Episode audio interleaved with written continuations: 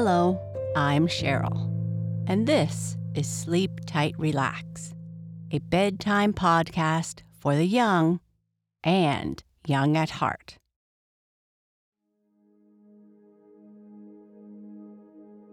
If you haven't already, be sure to subscribe to Sleep Tight Relax on Apple Podcasts or Spotify or wherever you listen to podcasts. Also, if you have a moment, please consider leaving a review. Your review might help introduce others to our podcast. Thank you.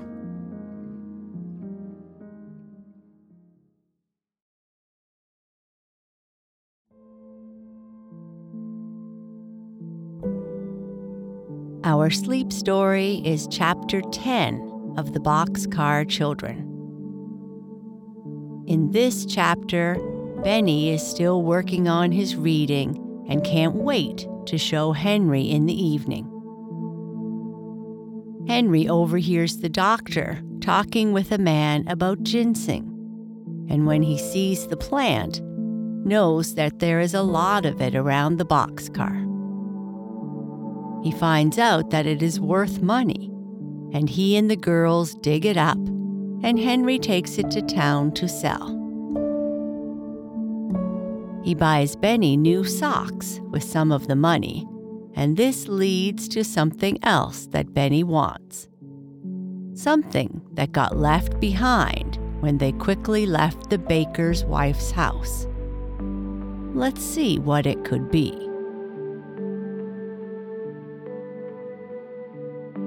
But before we continue with our story, let's start by breathing together. We can practice our deep breathing anytime or anywhere. But before bed, let's first turn down the lights, get comfortable, and make sure that everything feels as it should. we are going to do a series of deep, slow breaths. When you breathe in, be sure to breathe through your nose. And when you breathe out, try to push all the air out of your lungs.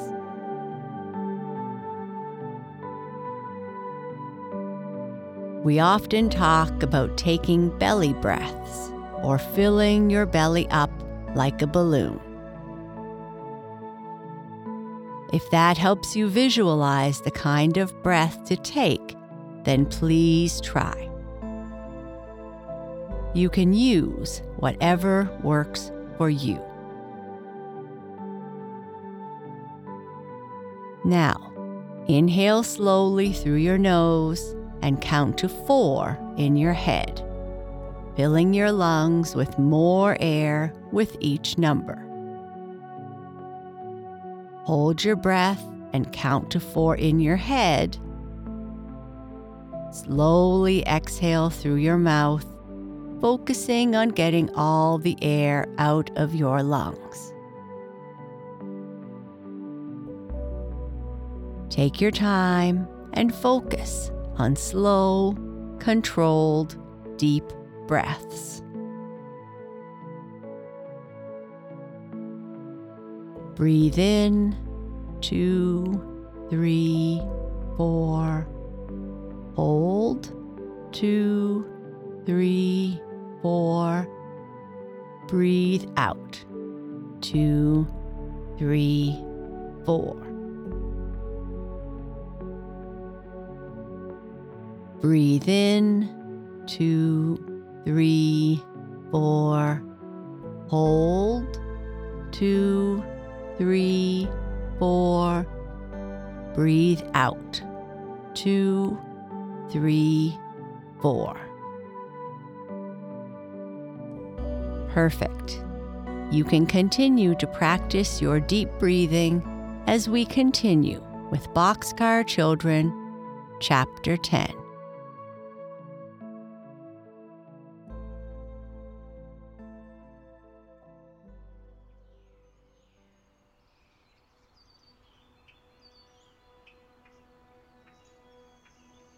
During all this experiment, Jess had not forgotten her dinner. When you are living outdoors all the time, you do not forget things like that. In fact, both girls had learned to tell the time very accurately by the sun. Jess started up a beautiful little fire of cones. As they turned into red hot ashes and began to topple over one by one into the glowing pile, Jess laughed delicately. She had already scrubbed the smooth potatoes and dried them carefully.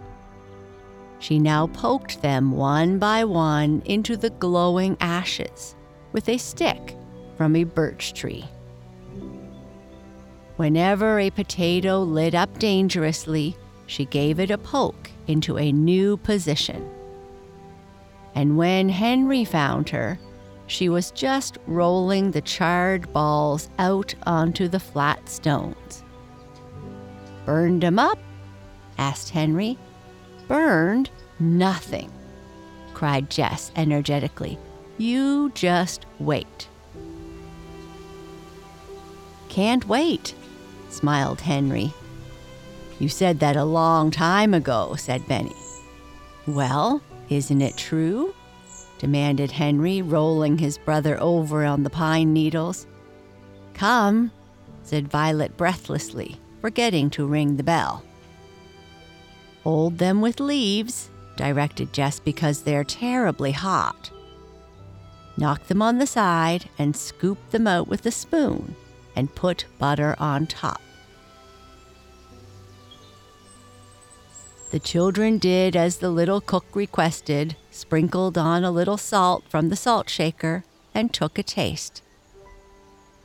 Ah, said Henry. It's good, said Benny blissfully. It was about the most successful meal of all.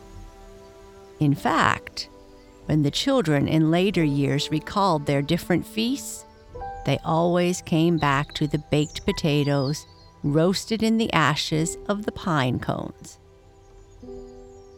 Henry said it was because they were poked with a black birch stick.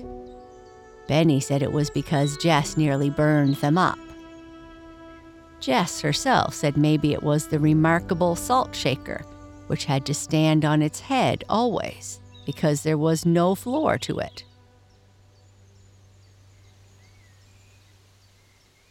After supper, the children still were not too sleepy to show Henry the new reading book and allow Benny to display his first reading lesson.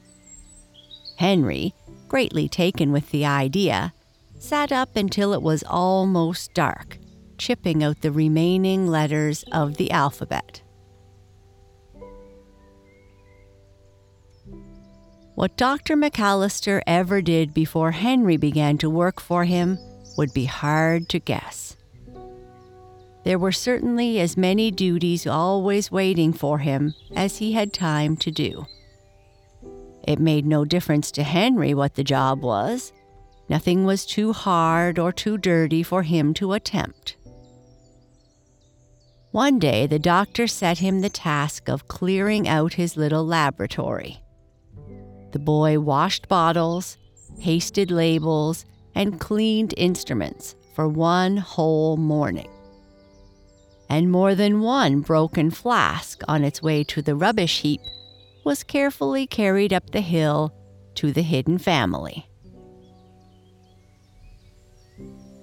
While Henry was busy carefully lettering a sticky label, he noticed a young man in the outer office who was talking with the doctor. Can you tell me if this is real ginseng? Henry heard him say. It certainly is, returned Dr. McAllister. They will give you $2 a pound for the root at any of the drugstores. Henry ventured to steal a peek and found he could readily see the plant the man was holding. It was about a foot high with branching leaves and a fine, feathery white flower. Henry knew it was exactly the same white puffball that he had noticed in Violet's vase that very morning. When the young man had gone, Henry said, I know where I can find a whole lot of that plant. Is that so? Replied the doctor kindly. It's only the root, you know, that is valuable. But anyone who wants the bother of digging it up can sell any quantity of that.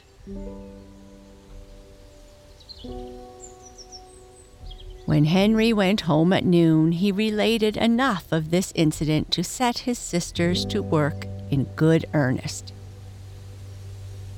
They started out with both knives and two strong iron spoons and the kettle, and with Benny to run about finding every white flower he could. The girls succeeded, with a great deal of hard digging, in finding enormous quantities of ginseng root. In fact, that first afternoon's work resulted in a kettleful, not counting a single leaf or stem.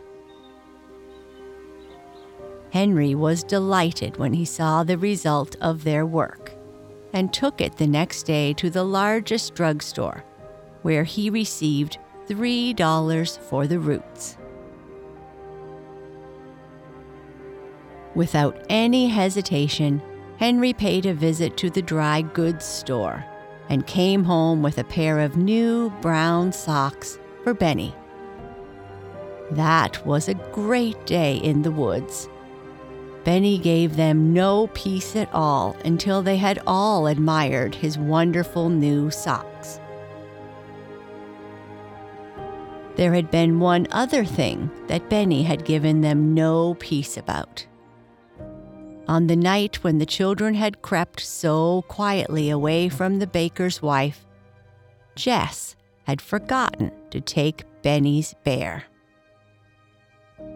This bear was a poor looking creature, which had once been an expensive, bright eyed teddy bear made of brown plush. But Benny had taken it to bed every single night for three years and had loved it by day, so that it was not attractive to anyone but himself.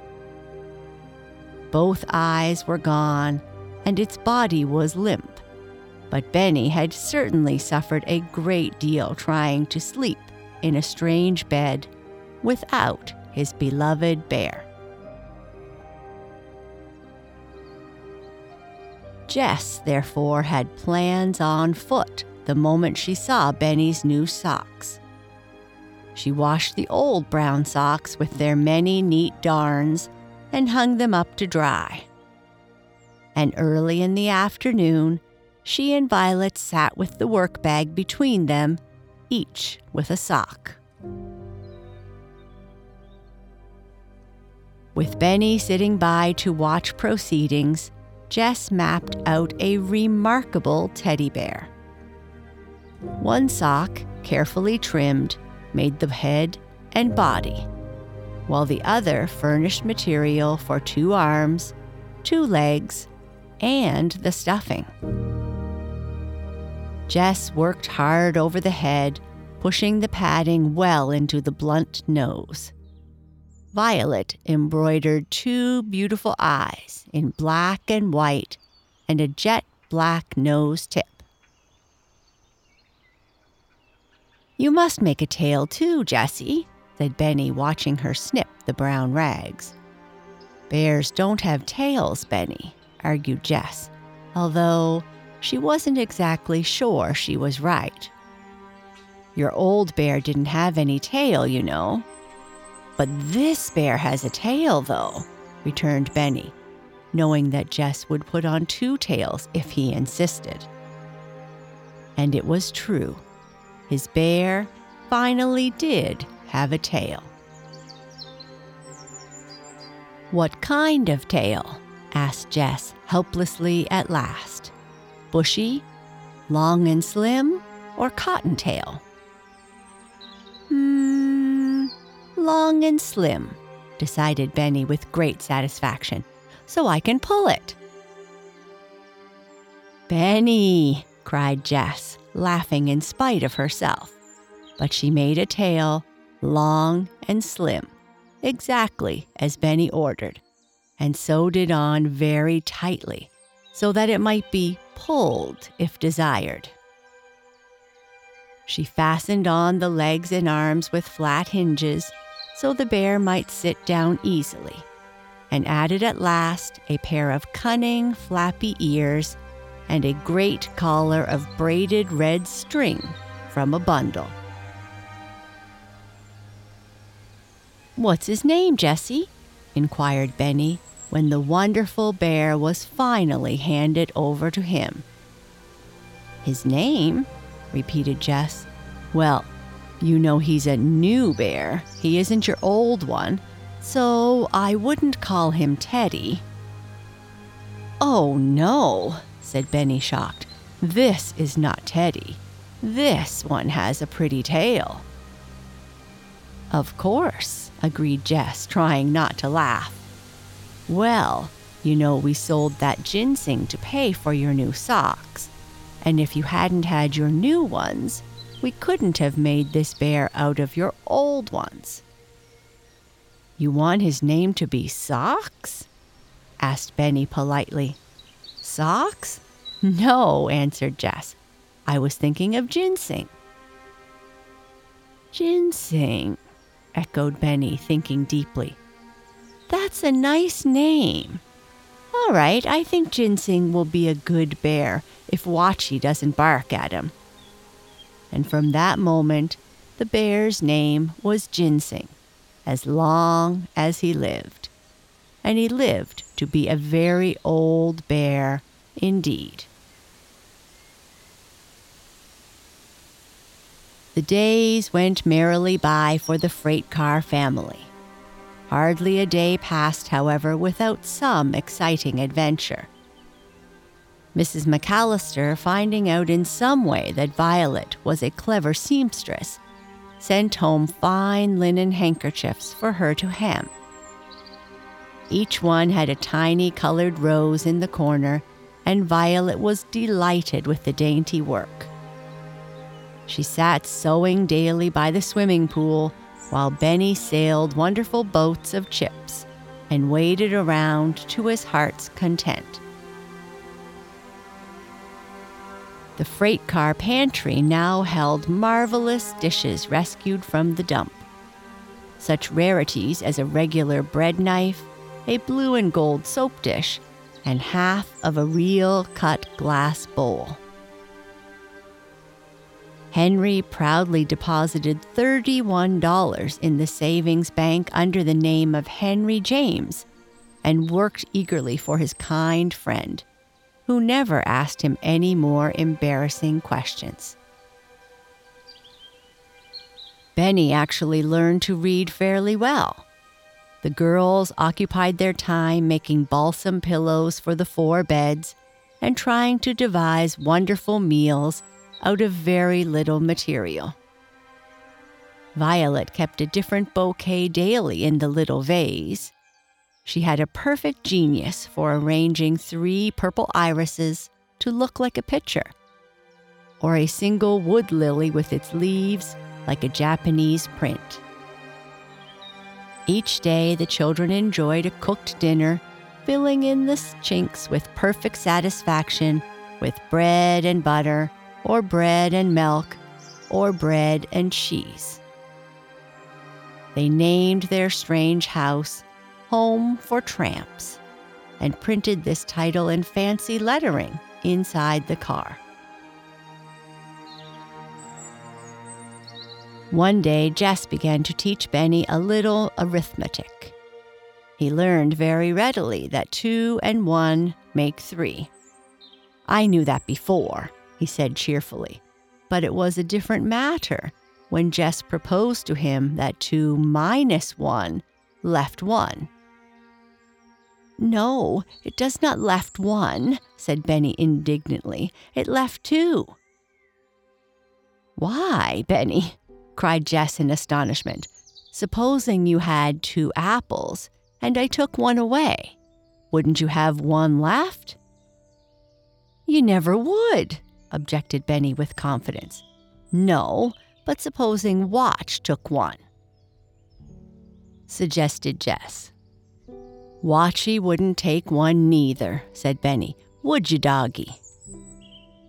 Watch opened one eye and wagged his tail. Jess looked at Violet in despair. What shall I do with him? she asked.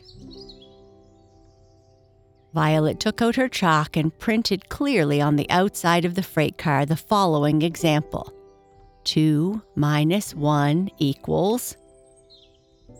Now, Benny, don't you see, she began, that if you have two things and somebody takes away one, that you must have one left?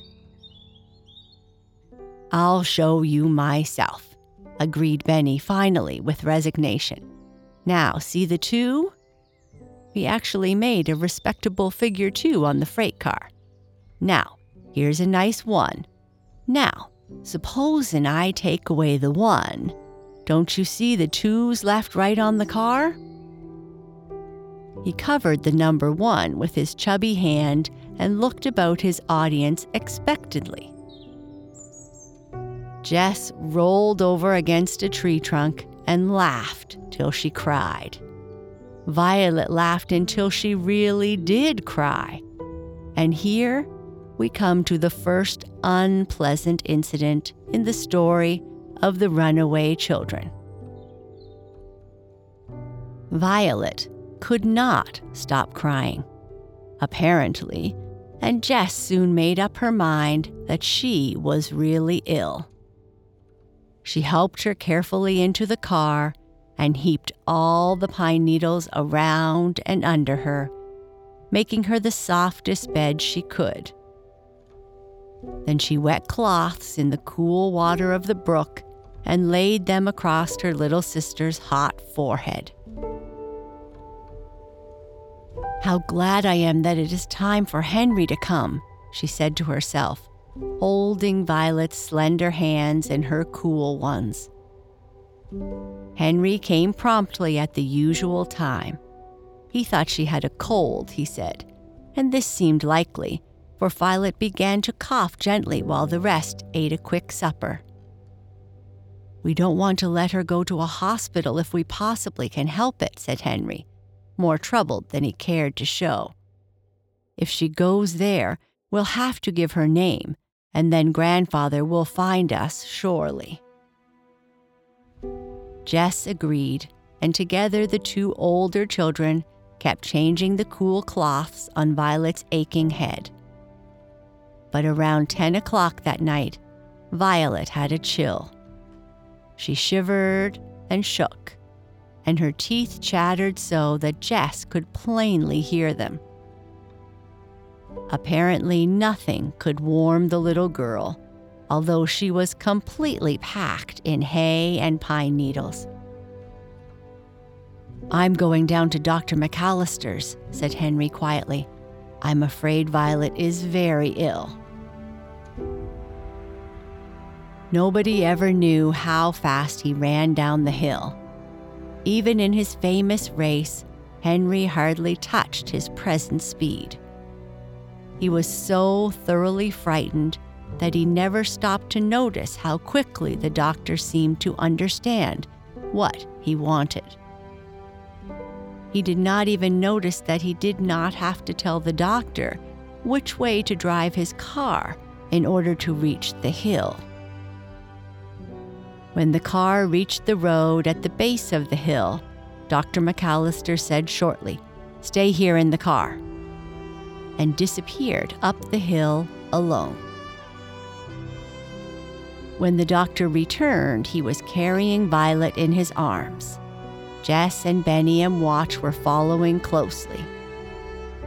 Nobody spoke during the drive to the McAllister house as they flew through the darkness.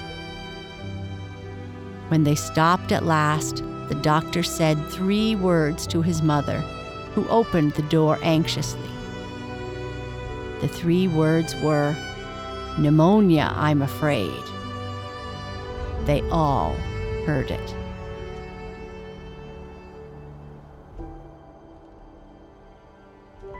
And that's the end of this chapter.